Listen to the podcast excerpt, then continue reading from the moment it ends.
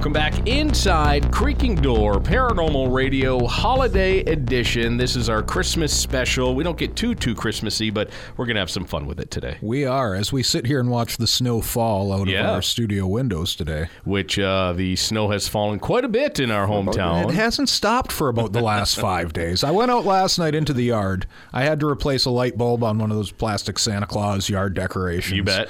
And holy wow, it was up to my knee already. Yeah. I mean, two, three weeks ago, we had no snow. Yeah, But that's how comes. quick it can accumulate here in the UP. Well, that's just it. Coming off the big lake, right? And Yeah. uh, before you know it, we are buried again. So it's safe to say we are going to have a white Christmas. I don't think we. That's that's very seldom in doubt here in northern Michigan. I hate to say it But though. I think year- I think at least twice I can in think our of lifetime. One. I can think of once. Uh, I remember. I can think of once. I remember two. One was we were a little bit younger, but I remember the, the latest one wasn't too too long ago. But it, it- there's there's there's nothing more depressing than a green Christmas. No, I, me. I agree with that because just from where we've grown up. At, Yeah, so. exactly. So, do you have your list into Santa Claus? I do. I'm pretty sure it's already been kicked back, but yeah, I do. How about you? Well, the the list that I was given now uh, includes some new blood pressure medication. My, Oh. uh, that that my doctor went just up? sent to the North Pole for me. Okay, so- that was nice of him. Yeah, yeah. So we we've got that coming. I'm pretty excited about that. And then What the uh, heck's got you so stressed? Uh, you know what? I think it's just uh, age and Yeah. life, and uh, it goes right hand in hand with the home renovations we've been working on that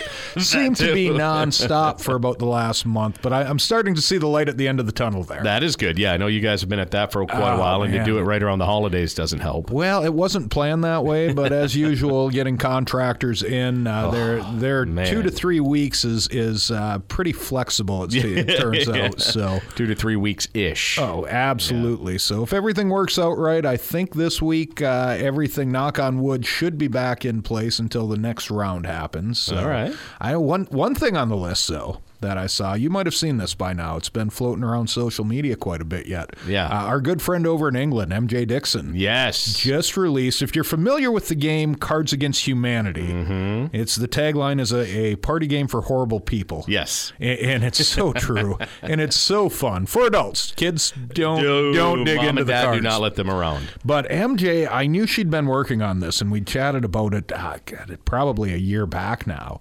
But she finally got it released. It's released in the UK.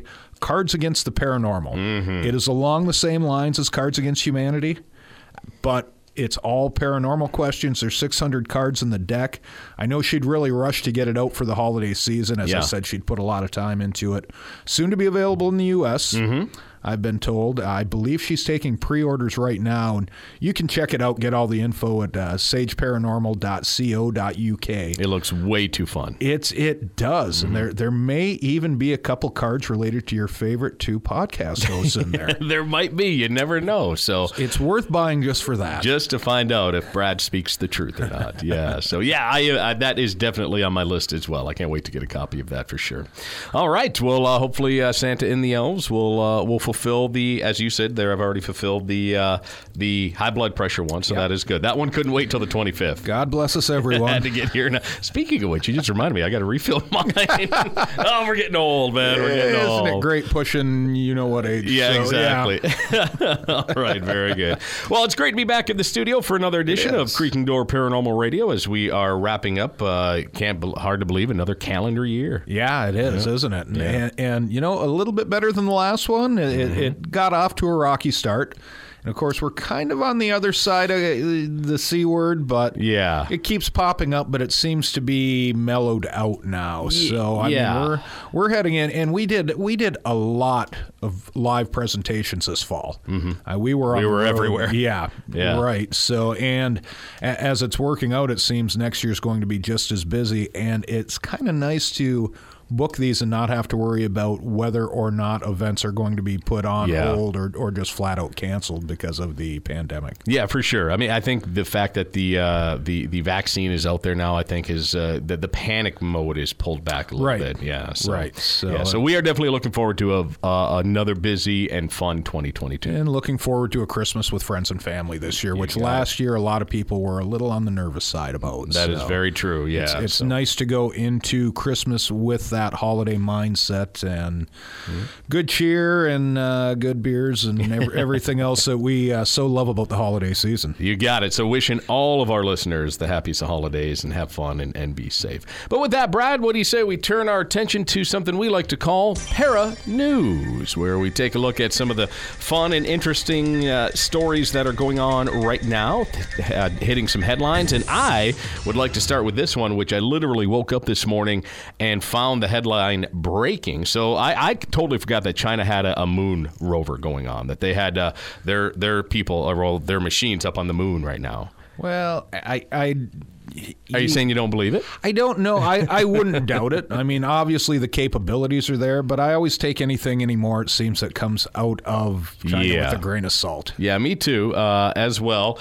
Um, but it seems to be being followed by quite a few reputable uh, organizations, if you will. One of them being space.com, which is kind of like the leading uh, space exploration site out there. And they're the ones who broke this story. So we'll see. But it's called China's Yutu-2 rover.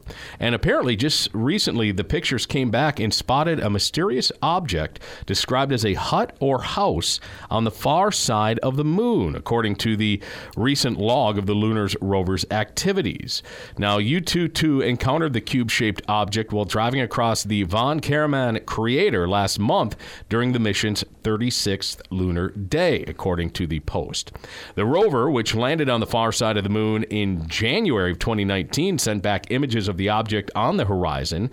And according to the Post, the rover was located about 262 feet away and is expected to reach the site of that object in two to three months of trekking. Wow, that's a long time to get That's 262 a hell. feet. That's a hell of a road trip. Yeah, it is. Uh, now, Space.com did point out that the mystery hut, some of it are calling a uh, uh, the uh, mystery um, Shack? shack, and uh, there was another name for it too that I saw. And uh, anyways, uh, hut or shack, Bungalow? Um, it could be that too. Mystery bungalow on Uh, the moon. Space.com did point out that the mystery hut is used as a placeholder name based on its appearance. They don't believe it's literally a hut. The site also offered a possible explanation for the object's true origin. It could be a larger boulder that was uh, excavated by an impact event. But if you do see the uh, the pictures of it and uh, zoomed in, it is definitely looks square like a hut. So we'll see. Obviously, we got to wait another three to four months, but we'll find out. Could be a Dollar General. They seem to pop up everywhere where you least expect it. Uh, you know what? If I'm a betting man, I'm going. I'm going Dollar General for Well, sure. Let's put money on that one. Yeah. Well, some stories you just can't quite make up. Now, I, I know you were a big fan of the Twilight series, right, Tim? The big sparkly uh, Twilight Zone, yes. sparkly Sparkly, vampires, vampires, not no. so much. Well, Kristen Stewart. You remember her as the uh, the lead female role in that. She is gunning for gay ghosts, according to this headline in the Detroit News. Oh, Yes, the star of the Twilight movies is developing a gay ghost hunting reality television series, a project she's describing as, quote, a paranormal romp in a queer space, unquote. You can't make that up, folks. no, you cannot. Stewart revealed her plans to join the celebrity ghost hunting trend in a recent interview with The New Yorker. Gay people love pretty things, the 31 year old BAFTA award winner told the magazine last month in an interview published this past Tuesday. So we're aiming for a richness, she added. Stewart, who recently announced she was engaged to her longtime girlfriend, Dylan Meyer, said that she's also writing a television series with her soon to be wife. Myers, a fellow actress and screenwriter, her latest songwriting project, the Amy Poehler directed comedy drama Moxie, was released on Netflix in March. Stewart, whose performances as Princess Diana in Spencer has been generating early Oscar buzz, is not the only famous face to make the foray into the unknown. Pop star Demi Lovato, a Grammy nominated singer and self described activist and UFO experiencer, brings viewers on a road trip in search of the definitive answers to some of the biggest questions about extraterrestrial life in her Peacock series, Unidentified with Demi Lovato. I believe uh, a couple of the guys from the, the Tennessee Wraith Chasers, Chris Uh, and Mike. part of that, yes. I think they make an appearance yeah. there. So I'm not yeah, I remember earlier this summer hearing about uh, Lovato getting out there to do this. This is Yeah. a new one on Stewart. Yeah, this is Kristen Stewart. Also, fellow pop sensation Kesha has also recently announced a new TV series in which she plans to explore the unexplained. Conjuring Kesha is scheduled to premiere next year on Discovery Plus. Okay. I believe we may have a paranormal friend or two that are going to be popping up in that series. Uh, you'll have to find out, I guess, next year. Tune in and find out. Over the course of my life, I've always been drawn to the supernatural and the spiritual realm, the Die Young singer said in a statement. On this new show, I'll bring along my friends to some of the most mysterious paranormal hotspots to explore with me. We'll explore life's great mysteries and aim to catch something never before seen on camera. My hope is to show that supernatural isn't just a thing of myths and fables, she added. So, Kristen Stewart's Gay Ghost Hunting reality TV show doesn't say if there's a, a network or a platform that's picked this up yet in development, but I would bet you can watch for it next year. It seems any of the celebrities that get involved in the ghost hunting realm, uh, they've got a, a made to go to platform. Yeah, Just yeah. wa- waiting for them. Yeah, with someone with her name in Hollywood, I'm sure someone was already looking for this. I would I would guarantee it. You will see this by this time next year. All right. Well, there we go. Interesting. Be watching for that one. Uh, my second story today for paranormal news, para news. Now, this one is really kind of really cool, but at the same time, just kind of has this wicked sci-fi uh, vibe to it too. Elon Musk. We know all know about Mr. Musk. Mr. Musk. He has said that Neuralink, which is a company he is involved with, his brain interface technology company. Okay, let that sink in. Brain interface technology company hopes to start implanting its microchips in humans next year. Yeah. Now, Neuralink, co founded by Musk in 2016, is developing a chip that would be implanted in people's brains to simultaneously record and stimulate brain activity. It's intended to have medical applications such as treating serious spinal cord injuries and neurological disorders. Now, during a live stream interview at the Wall Street Journal's uh, on Monday, Musk was asked what Neuralink had planned in 2022. He said, "We're working. It's right now. Neuralink's working well in monkeys, and we're actually doing just a lot of testing and just confirming that it's very safe and reliable, and that Neuralink device can be removed safely." He added, We hope to have this in our first humans, which will be people who have severe spinal cord injuries like uh, tetraplegics and quadriplegics next year, pending FDA approval. So, yeah, even though it has that creepy sci fi feel, just think if we are on the cusp of that. What what could possibly go wrong with this? right, exactly. But if we are One, at that point, one step closer to Terminator. That's just it. Yeah, exactly.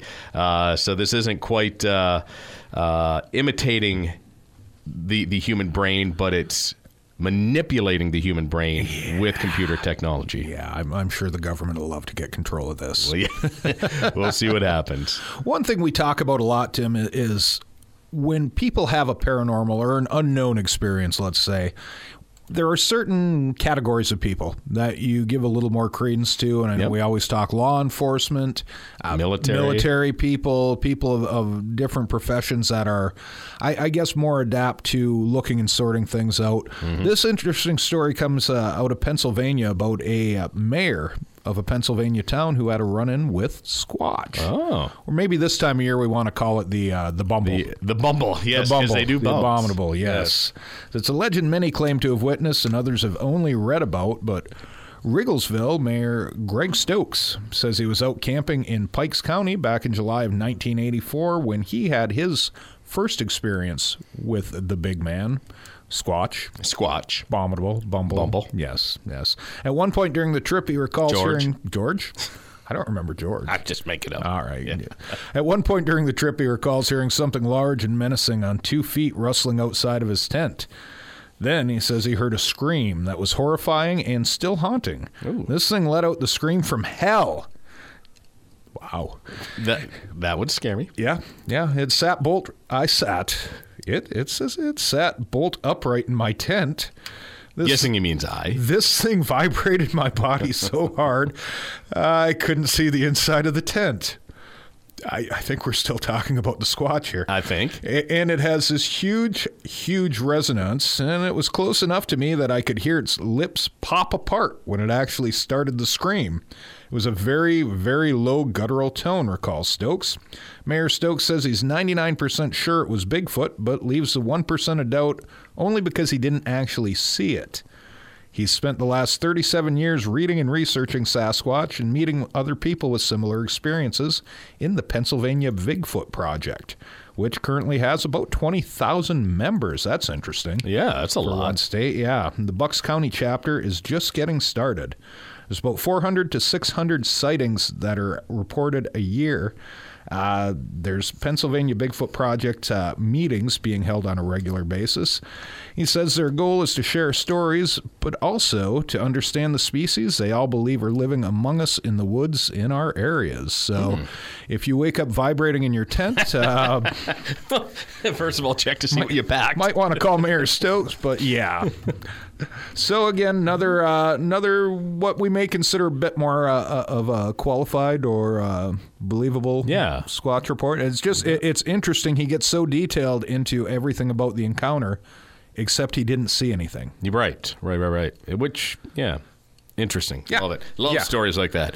All right, there we go. Speaking of creepy creatures, Boy, do we have one coming we, up. We've got yeah. It's kind of it's interesting because the whole Christmas genre. You know, you go back in time and there were Victorian Christmas ghost stories all around, and we come up to modern day, and Krampus has made a big comeback. You bet. Or at least in the U.S., it's mainly the Germanic legend Mm-hmm. of the, the Christmas demon that comes and ferrets out the, the bad kids before Santa what comes a in. wonderful legend. It's almost gotten normalized. Yeah. I mean, I can remember 10 years ago, this was kind of a fringe thing to talk about Krampus. Yeah. And now there's movies out. Hollywood's embraced it. There's greeting cards with Krampus. You can Yeah. get Krampus t shirts. Wait till he's on beef jerky. Absolutely. That's I think. I think we're seeing his evol- Krampus versus uh, Sasquatch, Sasquatch. Jack Links. Yeah. That'd be great. I think we're starting to see that. Uh, we saw what the explosion of Bigfoot and how pop culture he is now. Now that I think of it, I have a Krampus candle that somebody sent me, a friend of mine sent a year or so ago that I forgot to take out. Oh. I've got to get that out under the tree. Yes, you do. Otherwise, he might come for you.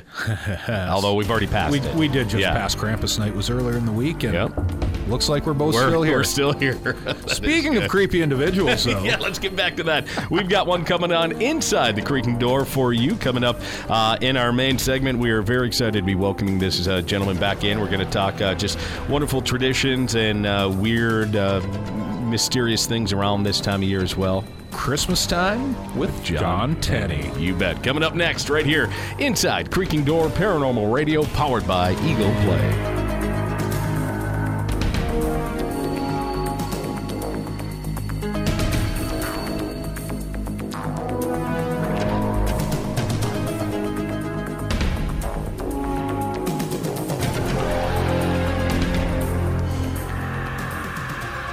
Our world is filled with hidden mysteries and wonders for those who open themselves up to possibilities that science has not yet explained. Tim Ellis and Brad Blair, two of the authors who brought you Supernatural Haunts, Upper Peninsula Paranormal Research Society case files, and hosts of Creaking Door Paranormal Radio, continue their exploration of the bizarre and otherworldly in their latest book, Great Lakes Monsters and Mysteries. Join Brad and Tim as they recount some of the myriad legends of the lore of the United States Great Lakes region, along with monsters of the deep you'll read of UFOs and alien encounters, shapeshifters, cryptids, both winged and terrestrial, imps, fairies, gnomes, black eyed kids, haunted lighthouses, and phantom schooners. Tim and Brad also share some of the ghost stories and mysterious happenings shared from their listeners of Creaking Door Paranormal Radio. Get your copy of Great Lakes Monsters and Mysteries today at www.upernaturalhaunts.com.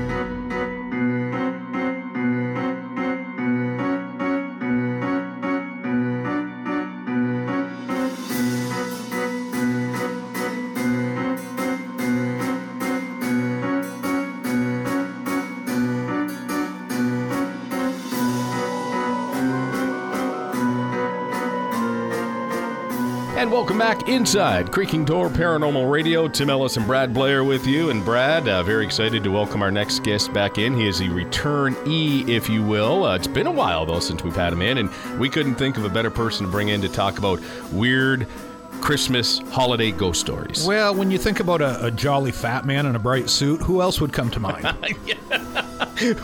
we'll see what he thinks of that one because. Uh, Maybe quite the opposite. Yeah, yeah. He, he, I, I've never seen him in anything real bright, and he certainly isn't fat, but uh, he is one of the most wonderfully weird people you will ever meet. We are very happy to be welcoming back inside Creaking Door Paranormal Radio, Mr. John Tenney. John, hello, sir.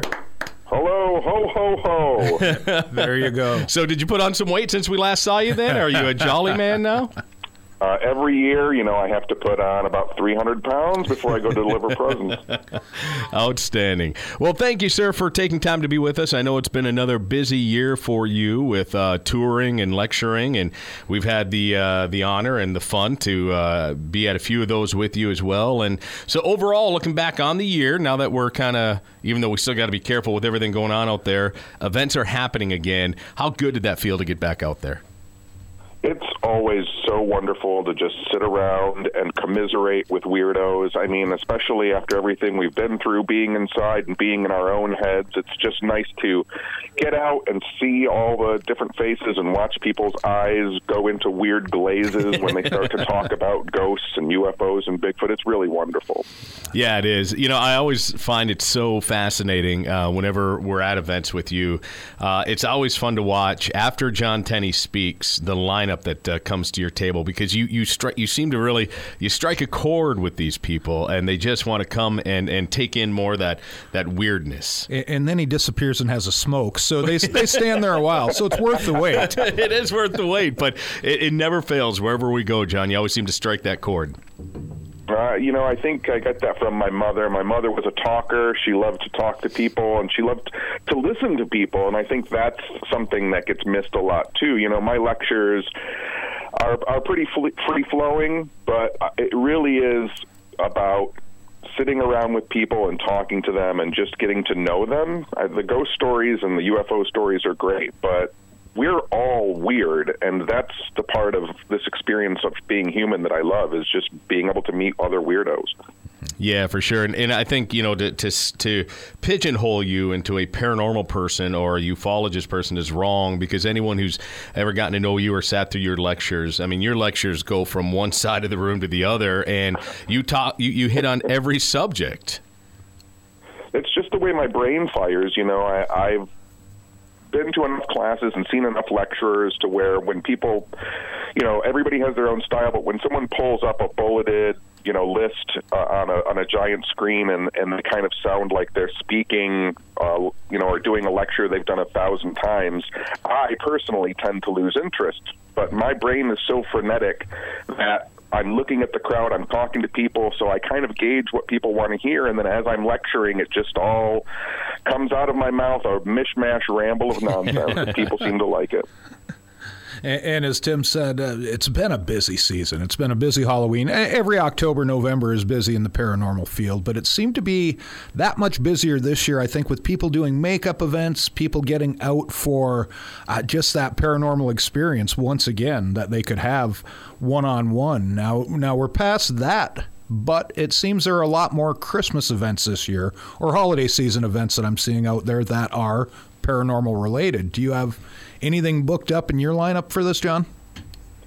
I actually don't. I, as uh, normally goes, if we were in a normal, I usually take December and January off to do research so that I have stuff to talk about for the rest of the year. And I actually did so many events this year. I usually only do 12 or 13 a year but this year I did, you know, I think 14 in eight months. So wow. I figured, well, I've done enough for the year. I yeah. can go back to my normal schedule of researching for December and January to have new stuff to talk about. But I see a lot of Christmas events coming. Yeah. Yeah, same here. And we were kind of hoping to tap into that, this being our Christmas episode of The Creaking Door. And as I said in your intro, I couldn't think of a, we couldn't think of a better person to bring inside to talk some weird Christmas holiday stuff because if there's anyone who's unearthed some of that, it's going to be you and your your research that you do. Uh, so so let's jump into some holiday uh, talk here, John. If you've got something that you would like to jump in with. Well, yeah, and you you grew up in Michigan, John. Right. Just to get it started, to give everybody a little bit of background. So you're used to the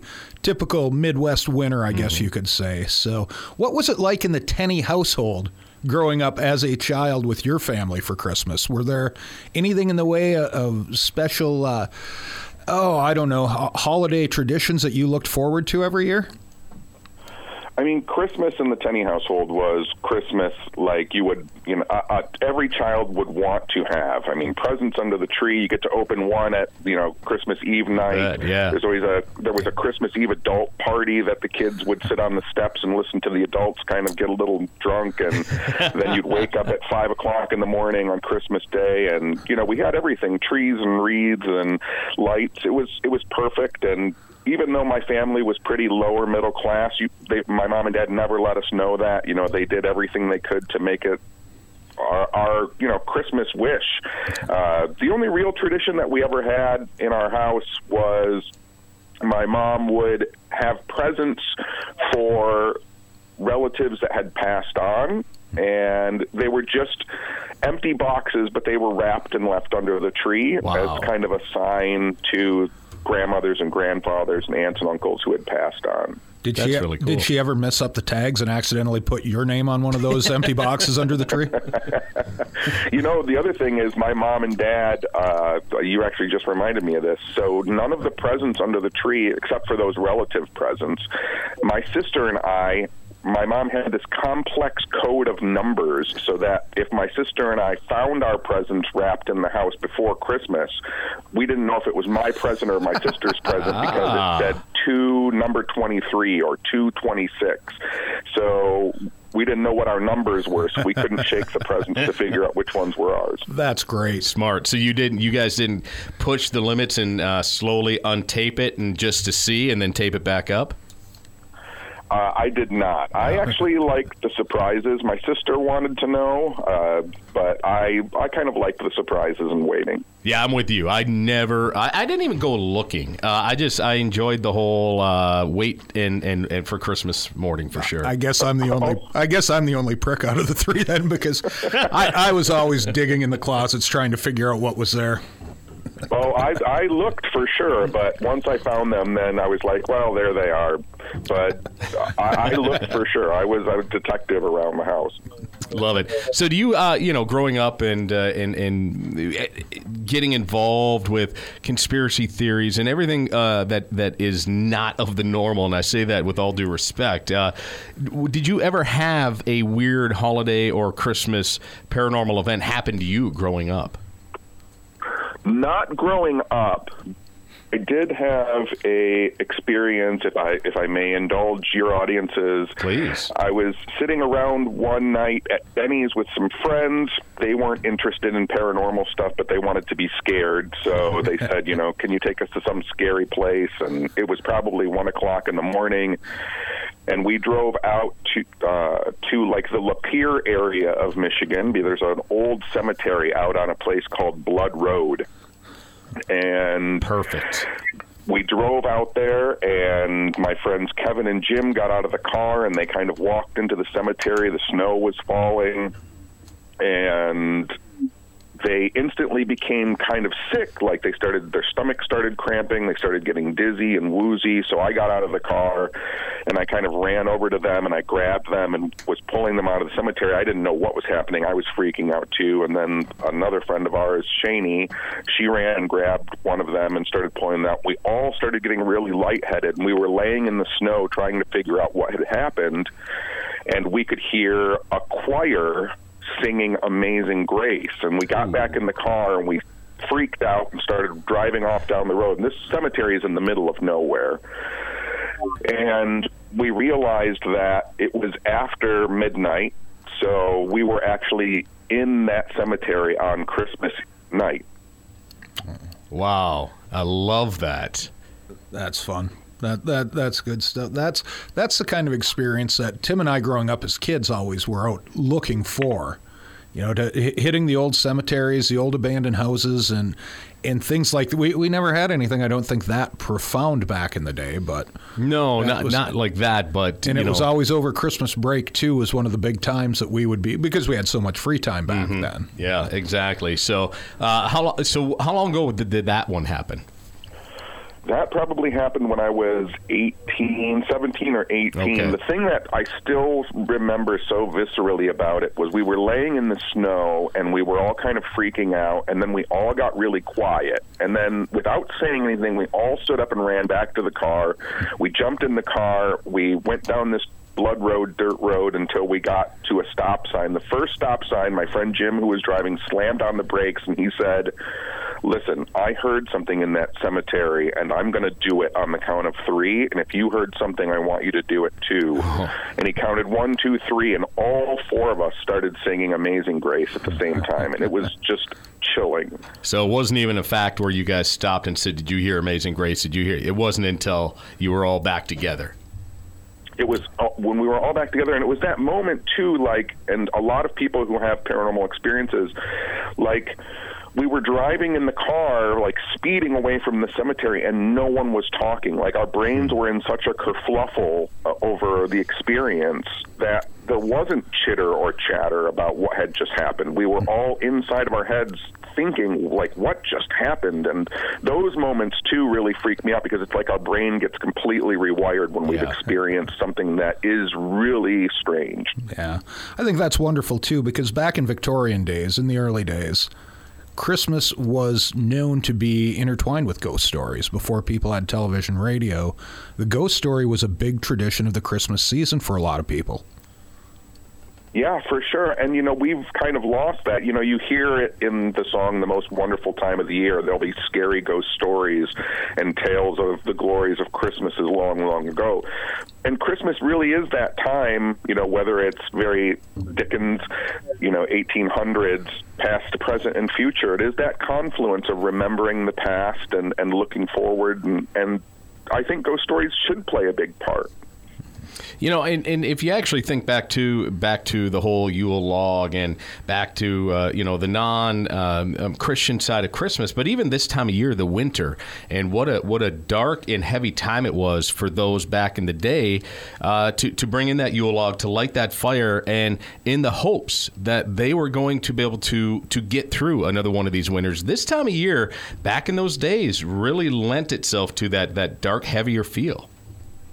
Yeah, and again, you know, that's just from taking it from a Judeo-Christian side point, right? Like if you the spirit of Christmas, it's funny that we even talk about that. Like it should be spirits of Christmas because whether it's the holly king, you know, the green man fighting the oak king because it's the changing of the seasons or things dying so that new replenishment can come in the spring. Like there is this very liminal transitional state that we're in right now. And it just does make it kind of perfect to sit around the fire and remember and think and hope.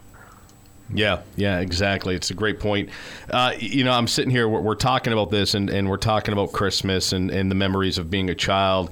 This kind of brings me back to uh, something we learned, uh, another great story about you. Every time we get a chance to be around you, John, we always seem to learn something new about John Tenney. And you shared with us when we were down at uh, Old Mill Parafest uh, in Dundee this wonderful story. And this is kind of getting away from the Christmas side of it, but again, it just kind of touches and, and reaches to that child inside of all of us.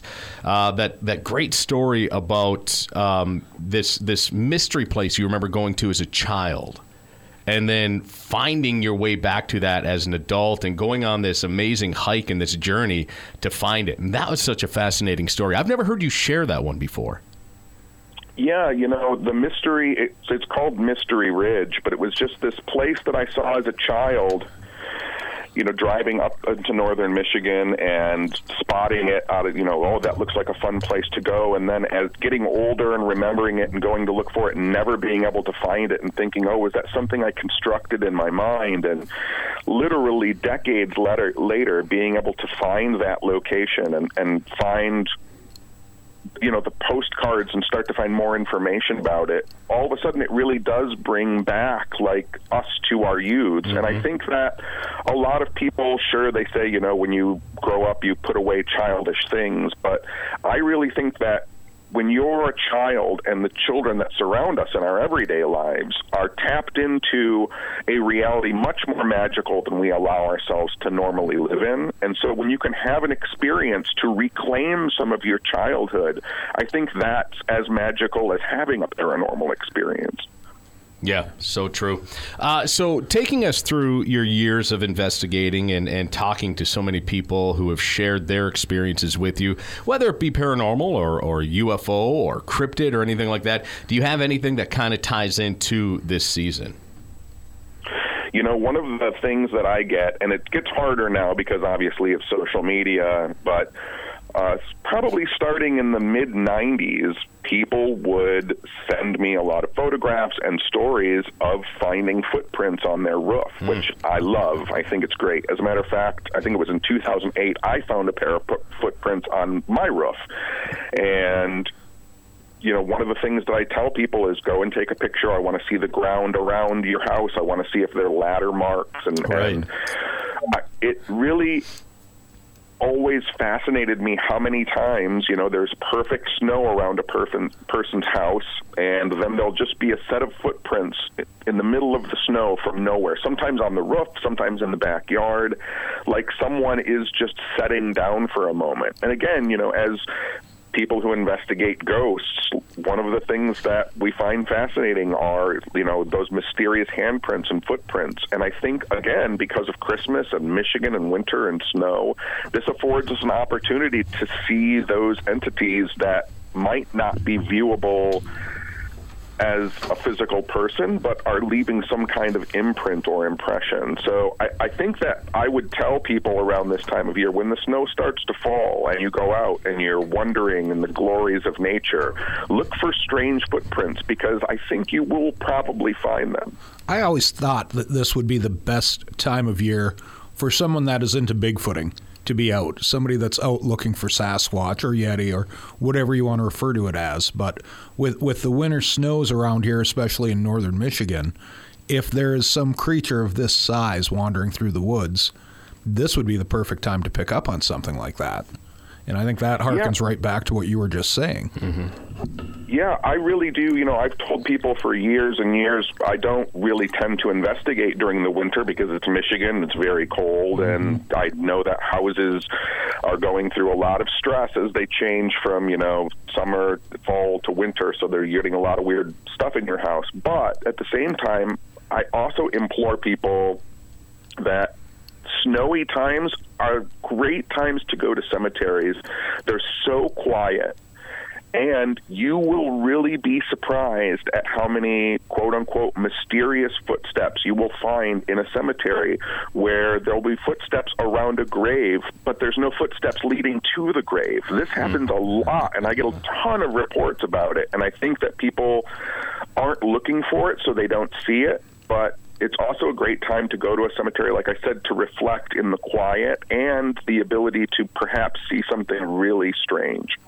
Yeah, you know, it, it's funny because uh, this last spring, late, well, it actually would have been late winter because we still had snow on the ground. Uh, we had someone uh, approach our team who um, they had a doll they wanted out of their house, and we needed a place to, to put it. So I took it home, yeah. and uh, it's it's in the spare bedroom. And shortly after we brought it home, uh, a weird thing happened where this door in the bedroom ended up getting moved, or this chair in the bedroom ended up getting moved in front of the door to where the door wouldn't open without a lot of force. One of the first things that we were able to do was to go look out behind the house where the window is into that room to make sure there were no footsteps there, like if anyone was trying to play a prank or came in through the back window. So yeah, it, it really can become a tool in your toolbox this time of year. Yeah, and again, you know, harkening back to those old Victorian days, you know, you can re- sit around in your house, and I tell people sometimes too, you know, with all of the gadgets that people have, I do a lot of experiments with candles, and this is a perfect time to kind of sit around in the dark on a nice cold winter's night and light a couple candles and put them on the other side of the room, and you know, whether or not people see the flashlight experiment or they use K2 meters with like buzzing and beeping lights. Like put two candles on the other side of your room and then ask questions of the candles and watch them flicker and jump. And I think that again, people will be amazed at how easy it is to have a little paranormal moment with something as simple as a couple of candles. Designate one as yes and one as no, and go and have fun for ghosts. Yeah, exactly. Kind of goes back to the old, uh, you know, the laying of the um, other, you know, one of Brad's favorite uh, historical figures is Harry Price, and absolutely, who loved to have a flask of whiskey in his ghost hunting box. Well, but he in also, case anyone passed out, sure, right, exactly. um, but also, you know, back in the days when they would lay uh, talcum powder and, and, whatnot on the ground too, mm-hmm. it's, it's the same theory. Yeah, for sure to catch footprints, yeah. which you know the snow is your talcum powder in this case. Yep. Yeah, exactly. Yeah. So. Uh, you know, any so what else? Uh, you know, do you w- with some research you've done on your own, not necessarily people who have come to you, John, but uh, anything else you've learned of kind of a, a ghost story that revolves around whether it be Christmas or the New Year? You know, uh, I will always go back to again. It's not just people reaching out to me, but I will see stories online or see stuff in the newspaper. There really does seem to be something to the idea that children perhaps can manifest Santa Claus. Hmm. There are so many cases where it's not a mother or a father or a grandparent or someone dressing up like Santa Claus, but children seeing Santa Claus, the image that has been created over the past, you know, 150 years of a jolly red man, that kids hear Santa walking on the roof, that they, and it's not parents doing something. A lot of times these stories will come from not just children, but adults too. And I, I think that something is to be said about the power of our combined creative thought into manifesting the real kind of Saint Nicholas visiting our houses. This this story gets told over and over again, and I know that a lot of people write it off to childhood imagination, and I think unfortunately we do that too much, and we miss just how strange the experiences we have are having. So kind of a tulpa Santa Claus. Yeah, That's yeah. fascinating. Yeah, for sure. There are. I, it's so crazy to me because we do live in a social media world. Uh, if you look online right now, like for mystery Santa Clauses, like there are photographs of people who seem to have images of what looks like, you know, Kris Kringle, Santa in his suit, and there's no one around. There was no one dressed up like Santa. Sometimes you will even hear reports of Santa, you know, door knocking, coming up to people's houses, but only one house in the neighborhood. And then they look out the window and there's no guy walking down the street, or there won't be footprints leading up to their house in the snow. Uh, this idea of a kind of egregore tulpa Santa Claus is super fascinating to me. Yeah, you think of one night out of the year that how many thousands, millions of kids have the same thought in their head when they go to bed, and they're all picturing this version of Santa Claus that Coca-Cola gave us back in the 30s, 40s, whenever they they started producing the marketing with what we consider the modern day uh, vision of Kris Kringle. And all of these kids at the same time, or roughly the same time, the same night, laying down with the thought of this man coming into their house, and then it manifests. How cool! Exactly. And Santa himself, you know, he's a giant magical elf. Like he already in, in that imagining that children have, like whether or not they realize it or not, they do have ideas in their head that he can fly around the world in the night, that he can zoom up and down a chimney, that he is magical, that he can, you know, you know, wink his eye and and and twist his nose and magical things happen. So there there's even that component to their thinking and their imaginings of Santa that might push into reality a very strange creature. Yeah, for sure, absolutely. Uh, you know, this time of year too, you always hear a lot of. Uh, I know Rosemary Ellen Guiley used to love to share her stories of angels and miracles around this time of year too. There's so many of those type of magical uh, stories near Christmas and the New Year. Yeah, I, I- it's and it's one of those things too. You know, we as paranormal researchers, people think in their own religious spectrum and their own spiritual spectrum, but it is one of those moments. Whether it was my mother who was not religious at all, putting presents underneath a tree for our ancestors, there is a lot of ancestor worship, and there's a lot of dream stories. There's a lot of interactions with quote unquote angels, mm-hmm. ancestors, and people that we loved coming back just to give us one more moment. And those seem to be very common around this time too, because again, our minds have become a little bit more magical. We're in our houses, we're starting to think about the past, present, and future, and those people. I think one of the strangest stories I've ever heard was a woman this is probably going back 10 years ago. She was visited by this very tall handsome man uh, that she said was an angel. And she didn't realize until 20 years later that it was her son coming back from college. He walked in the front door. 20 years later, he walked in the front door. He gave her a hug, and she kind of pushed him back and said, "Oh my God, do you remember my angel story?" And he was like, "Yeah." And she's like, "You're him. You mm. you."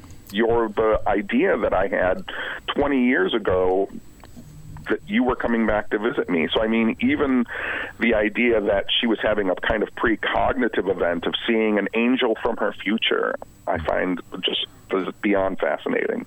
Yeah, you've got a few uh, stories like that that you have heard from uh, your clients in the past, John. That almost uh, it really lends credence to this whole time slip possibility of seeing ourselves in the past or the future, and we're actually the ghost that we're witnessing. It's so trippy to think about that. Yeah, and I, you know, it's when we're talking about ghosts. Let's, um, uh, you guys have heard me lecture, and some of your listeners have probably heard me lecture. Like, let's get as weird as possible. I don't have a problem with a ghost being a leftover energy or a spirit of a person, but also at the same time, there's going to be a time in the future when I become a ghost possibly. And if I am a ghost, possibly, and no longer tethered to the timeline, I might come back and influence myself or visit myself or create cases for me to investigate. Yeah. and I think we should get as weird as we possibly can when we're thinking about this stuff. Yeah.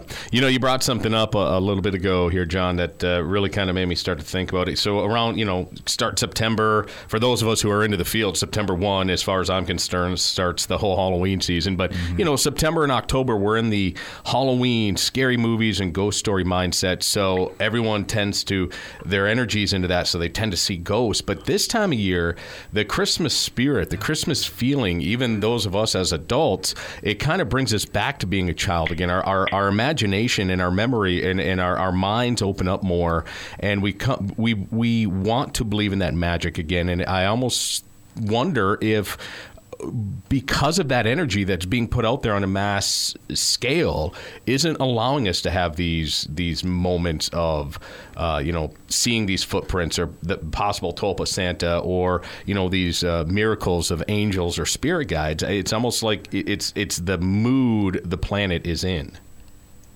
Yeah, I think so. And uh, again, I talk about this at my lectures sometimes too. You know, with ghost hunting, especially having Halloween so near to Christmas, when you deal with the paranormal, a lot of the times it's supposed to, it's portrayed as scary, right? Like everybody's wearing black T-shirts and there's skulls and crossbones and bats and spiders and, and all the tropes of Halloween, and we spend an inordinate amount of time now, perhaps, you know, like you said, starting in September, thinking about all of this dark imagery. And then all of a sudden, what does nature give us? It gives us fresh, clean snow, and it gives us all of these new ideas of rebirth and joy and hopefulness. And we're coming out of this period where a lot of people are spending the time in the darkness.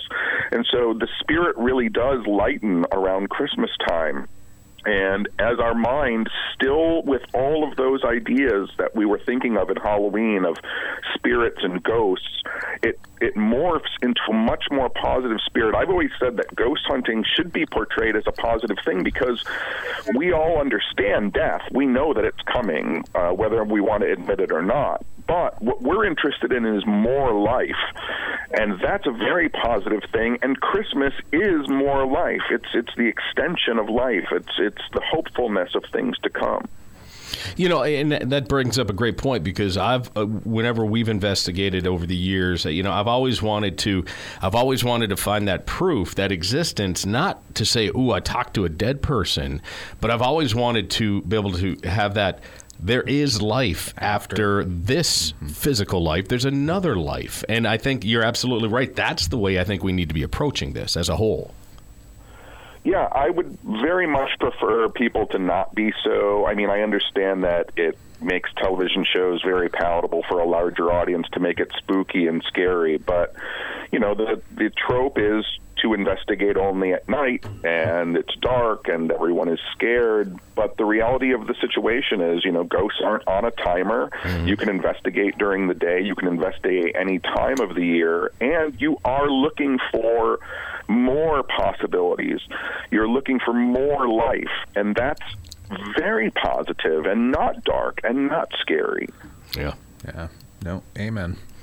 So, all right, looking ahead to 2022 now, John, as we're coming through the holiday. Well, first of all, let's talk about these holidays now. What uh, for John Tenney and uh, in your home and with your family? What what are the plans for your holiday season this year? Uh, my holiday season is going to be very slow this year. uh, I always have a real tree that'll go up. I think probably later this week, uh, do all the decorations, and then this is actually the first Christmas without my mother. My mother died last January, so uh, I'm sure it'll be very melancholy. But my family has decided to not do a big Christmas and to kind of use this this first year without her to reflect. You know, that is not a bad idea coming from, you know, we've all lost people near and dear to us, and that first holiday season is tough. It's different. Um, it has a different feeling. And I think sometimes we try to force what was always there so we still have that feeling of when that person was with us. Uh, I know our family is going through it right now, and we're all kind of doing the same thing. We're like, we're going to do things a little bit different this year to let it be what it is. Yeah, and really remember, I, I think for anybody that's ever lost anyone around Christmas time, I, I say this to a lot of people who are going through whether it's trauma from losing someone or just their ideas, because people do tend to get sad around this time too because of lost loved ones. But I try and really impress upon people that the things that we love the most about people uh, their joy, their happiness, their love, their caring, and their concern. Those things were never touchable and tangible in the first place, and therefore they are infinite and will always exist, whether their body does or not. I could never hold the love of my mother. That's an intangible thing, but I could always feel it, and I still can whether she's here or not. And so I tell people around this time of year allow yourself a moment to feel those infinite processes which will never go away, even though they're physical physical bodies might have. Mm, beautifully said. Yes. Yeah, very good. Uh, okay, so looking uh, through the holidays then and into 2022, I know your uh, your lecture schedule is already starting to fill up. You're going to be doing some of the Strange Escapes with Amy Bruni again. And what else is on the horizon in 2022 for John Tenney? Any books in the works? What do you got going on? A couple of books for next year. Uh, one about some strange Michigan, I think perhaps alien sightings. Uh, the second volume of I did Theoretical Weirdo in 2019, and then the second book, which is called Anecdotal Weirdo, comes out next year. Uh, and then I think I'm doing Michigan Paracon in Sault Ste. Marie. Oh, you're thinking right. You will be here, sir. Yes. Even if we got to come down and get you, we're bringing you back up. Would not be the same without you. That is true. So we will definitely see you in August again. John Tenney, thank you, sir, so much for taking time to come on inside the creaking door, share some holiday memories and uh, some ghost stories with us. We do appreciate it. And uh, have yourself a, a Merry Christmas. Happy New Year, John. We will talk to you soon. Thanks for having me. Merry Christmas, everybody. All right. We're going to take a break. When we come back, more on the way from Creaking Door Paranormal Radio, powered by Eagle Play.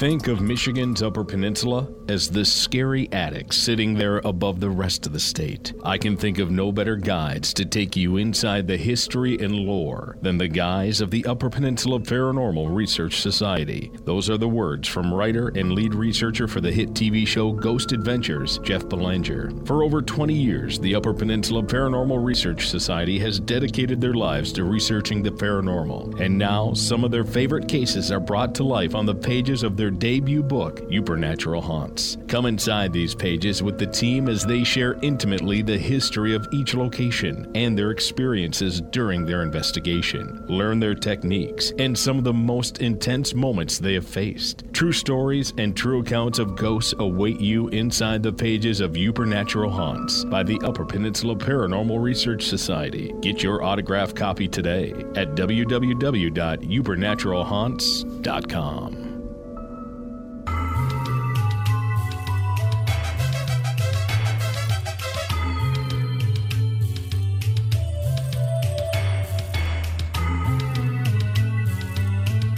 And welcome back inside Creaking Door Paranormal Radio, Christmas Holiday Edition. And uh, Tim and Brad Blair with you. And Brad, what are you cracking up over there? Yeah, it's the perfect meme, I guess, for this time of year. But it, uh, in all the movies, you see Santa leave a house. He never goes to the house directly next door. He always gets in his sleigh and f's off like 20 miles east.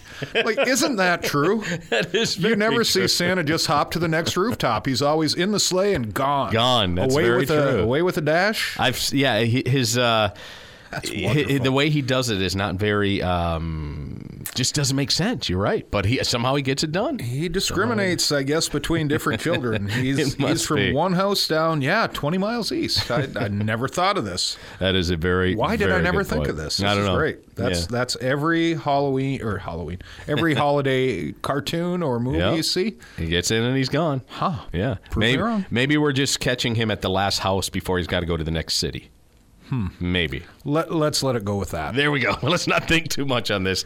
Uh, but once again, want to thank John Tenney for coming on inside the creaking door. Uh, always great to get caught up with John. Absolutely. And Yeah. God, we were we were fortunate enough that a handful of uh, venues and, and events that we spoke at this last fall that John was also at. So Mm-hmm. we, we did get to hang out quite a bit this fall with John, and always a lot of fun. Yep, it is for sure. And so thank you, John, for coming on in. It is time now for our mailbag segment. Remember, if you ever have any questions or stories you want to share with us uh, for our upcoming shows, you can reach out to us at our Facebook page, Creaking Door Paranormal Radio, Twitter at Creaking Door Radio, and uh, reach out to us that way. And uh, we will go through your questions and stories, and always happy to share these on our show. This one came uh, from Stephanie Pierce in Toledo, Ohio, which we were just uh, in this summer We were. for one of our events, and she even mentions that. She says, "Hello, Midwest Brad." Bearfest. Yep. She says, "Hello, uh, Brad and Tim. Uh, I am from Toledo, Ohio, and was hoping to get a chance to be at the event there this summer. Did not get a chance to make it, so was unable to hear you guys speak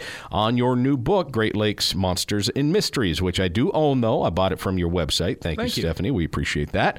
Uh, and I was wondering, though, coming from the Upper Peninsula." Of Michigan, which is heavily wooded, have you guys ever had any Bigfoot experiences up there? Uh, you know, that's a great question. Mm-hmm. We, we get that thrown at us once in a while, actually. I cannot say that I personally have encountered anything. Right. Uh, we've had some vocalizations that have been sent to us before that you know, we couldn't say what they were. Sure. And, and growing up in the woods, and I did grow up, I spent a lot of time in the woods with my uh, father when I was a child. You know, he was a big hunter and used to go out to camp all the time in the fall. You kind of get to know the terrain, you get to know what different animals sound like Mm-hmm. and, and the footsteps and all.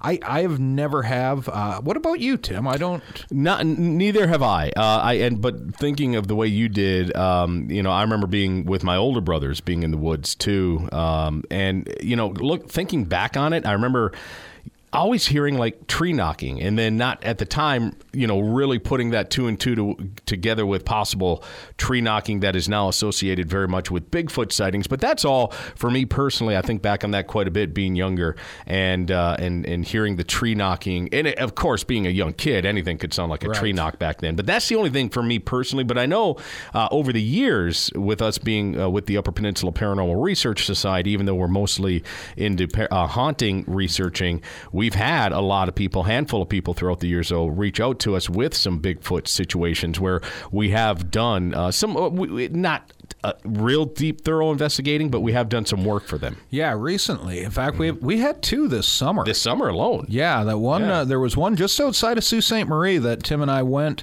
Uh, the woman had described her dogs getting very agitated, not wanting to go outside the house, and she went out and found uh, about a 15 and a half inch footprint Mm-hmm.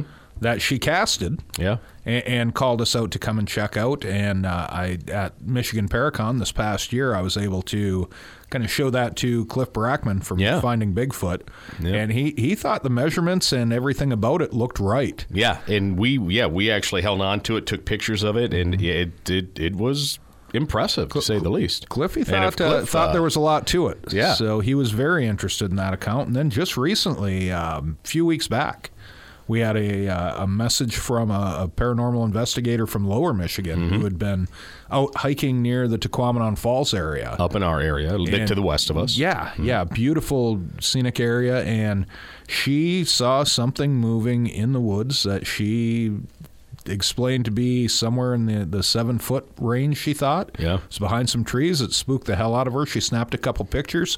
There's something large and hairy behind a tree. Yeah.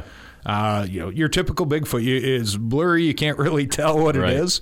Um, but it was interesting, and it, it was something that she really it, it just sparked an emotion in her. Yep. That she said she took off right after she snapped those. She was afraid. And you know, we talk about this in our in our presentation we do for Great Lakes Monsters and Mysteries too. When you talk to these people who have experienced them, Oh. you can't tell them any different. No. They know what they've experienced. They believe what they saw, and and when you talk to them, that's when you really get a feel for.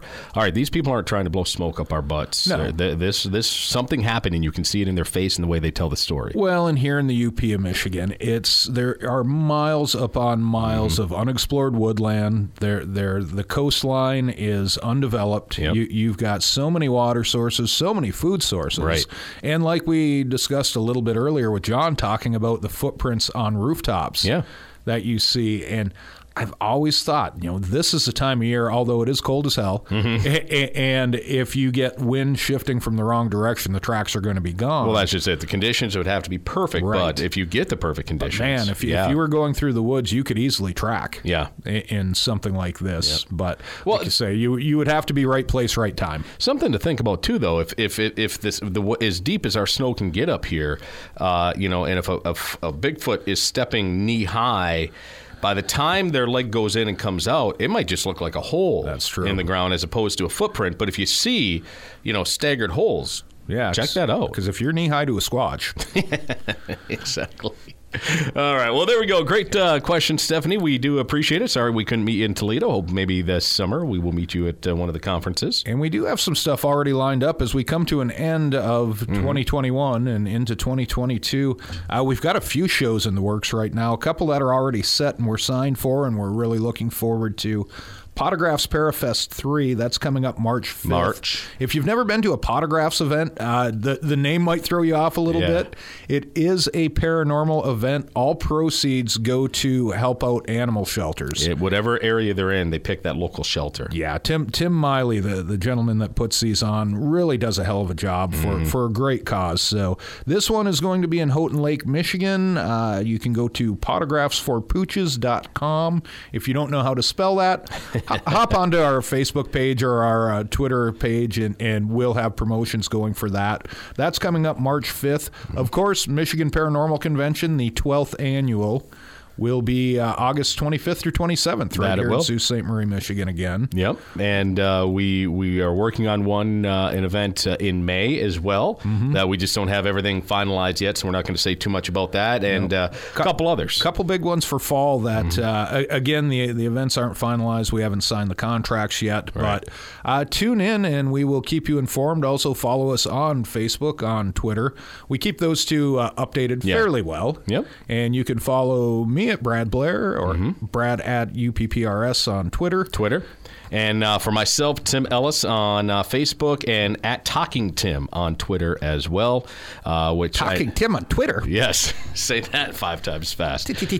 Uh, which uh, Twitter, I got to get better about. I do check it, um, but I got to get better about using it for sure. But I check it not as much. If you wanna, if you want to send us a question for mailbag or just a question comment, do it to the Facebook page because Yes. that will get picked up a lot quicker than the Twitter will. Yep, absolutely. Uh, we're on that one much more for sure. But uh, with that, that comes to uh, an end of our last uh, creaking door of 2021. I don't think we'll get back in here before the new year. with the holidays Yeah. and the uh, you know e- e- everything that comes with and- and the, the hecticness of the end of the year. Yeah, Yeah. I, I just can't see it. So. Nor do I. But we do have a few uh, big guests lined up to start out next year. So Very excited uh, for that. I am too. So just keep keep your eye here, and uh, as I say, follow us on on social media, Mm-hmm. and we will keep you updated as new shows post. You got it. And on behalf of my co host, Brad Blair, our engineers, and myself, Tim Ellis, we are all wishing you a very Merry Christmas, Happy New Year, have a wonderful end of the calendar year, and we will talk to all of you in 2022. This is Creaking Door Paranormal Radio, powered by Eagle Play. The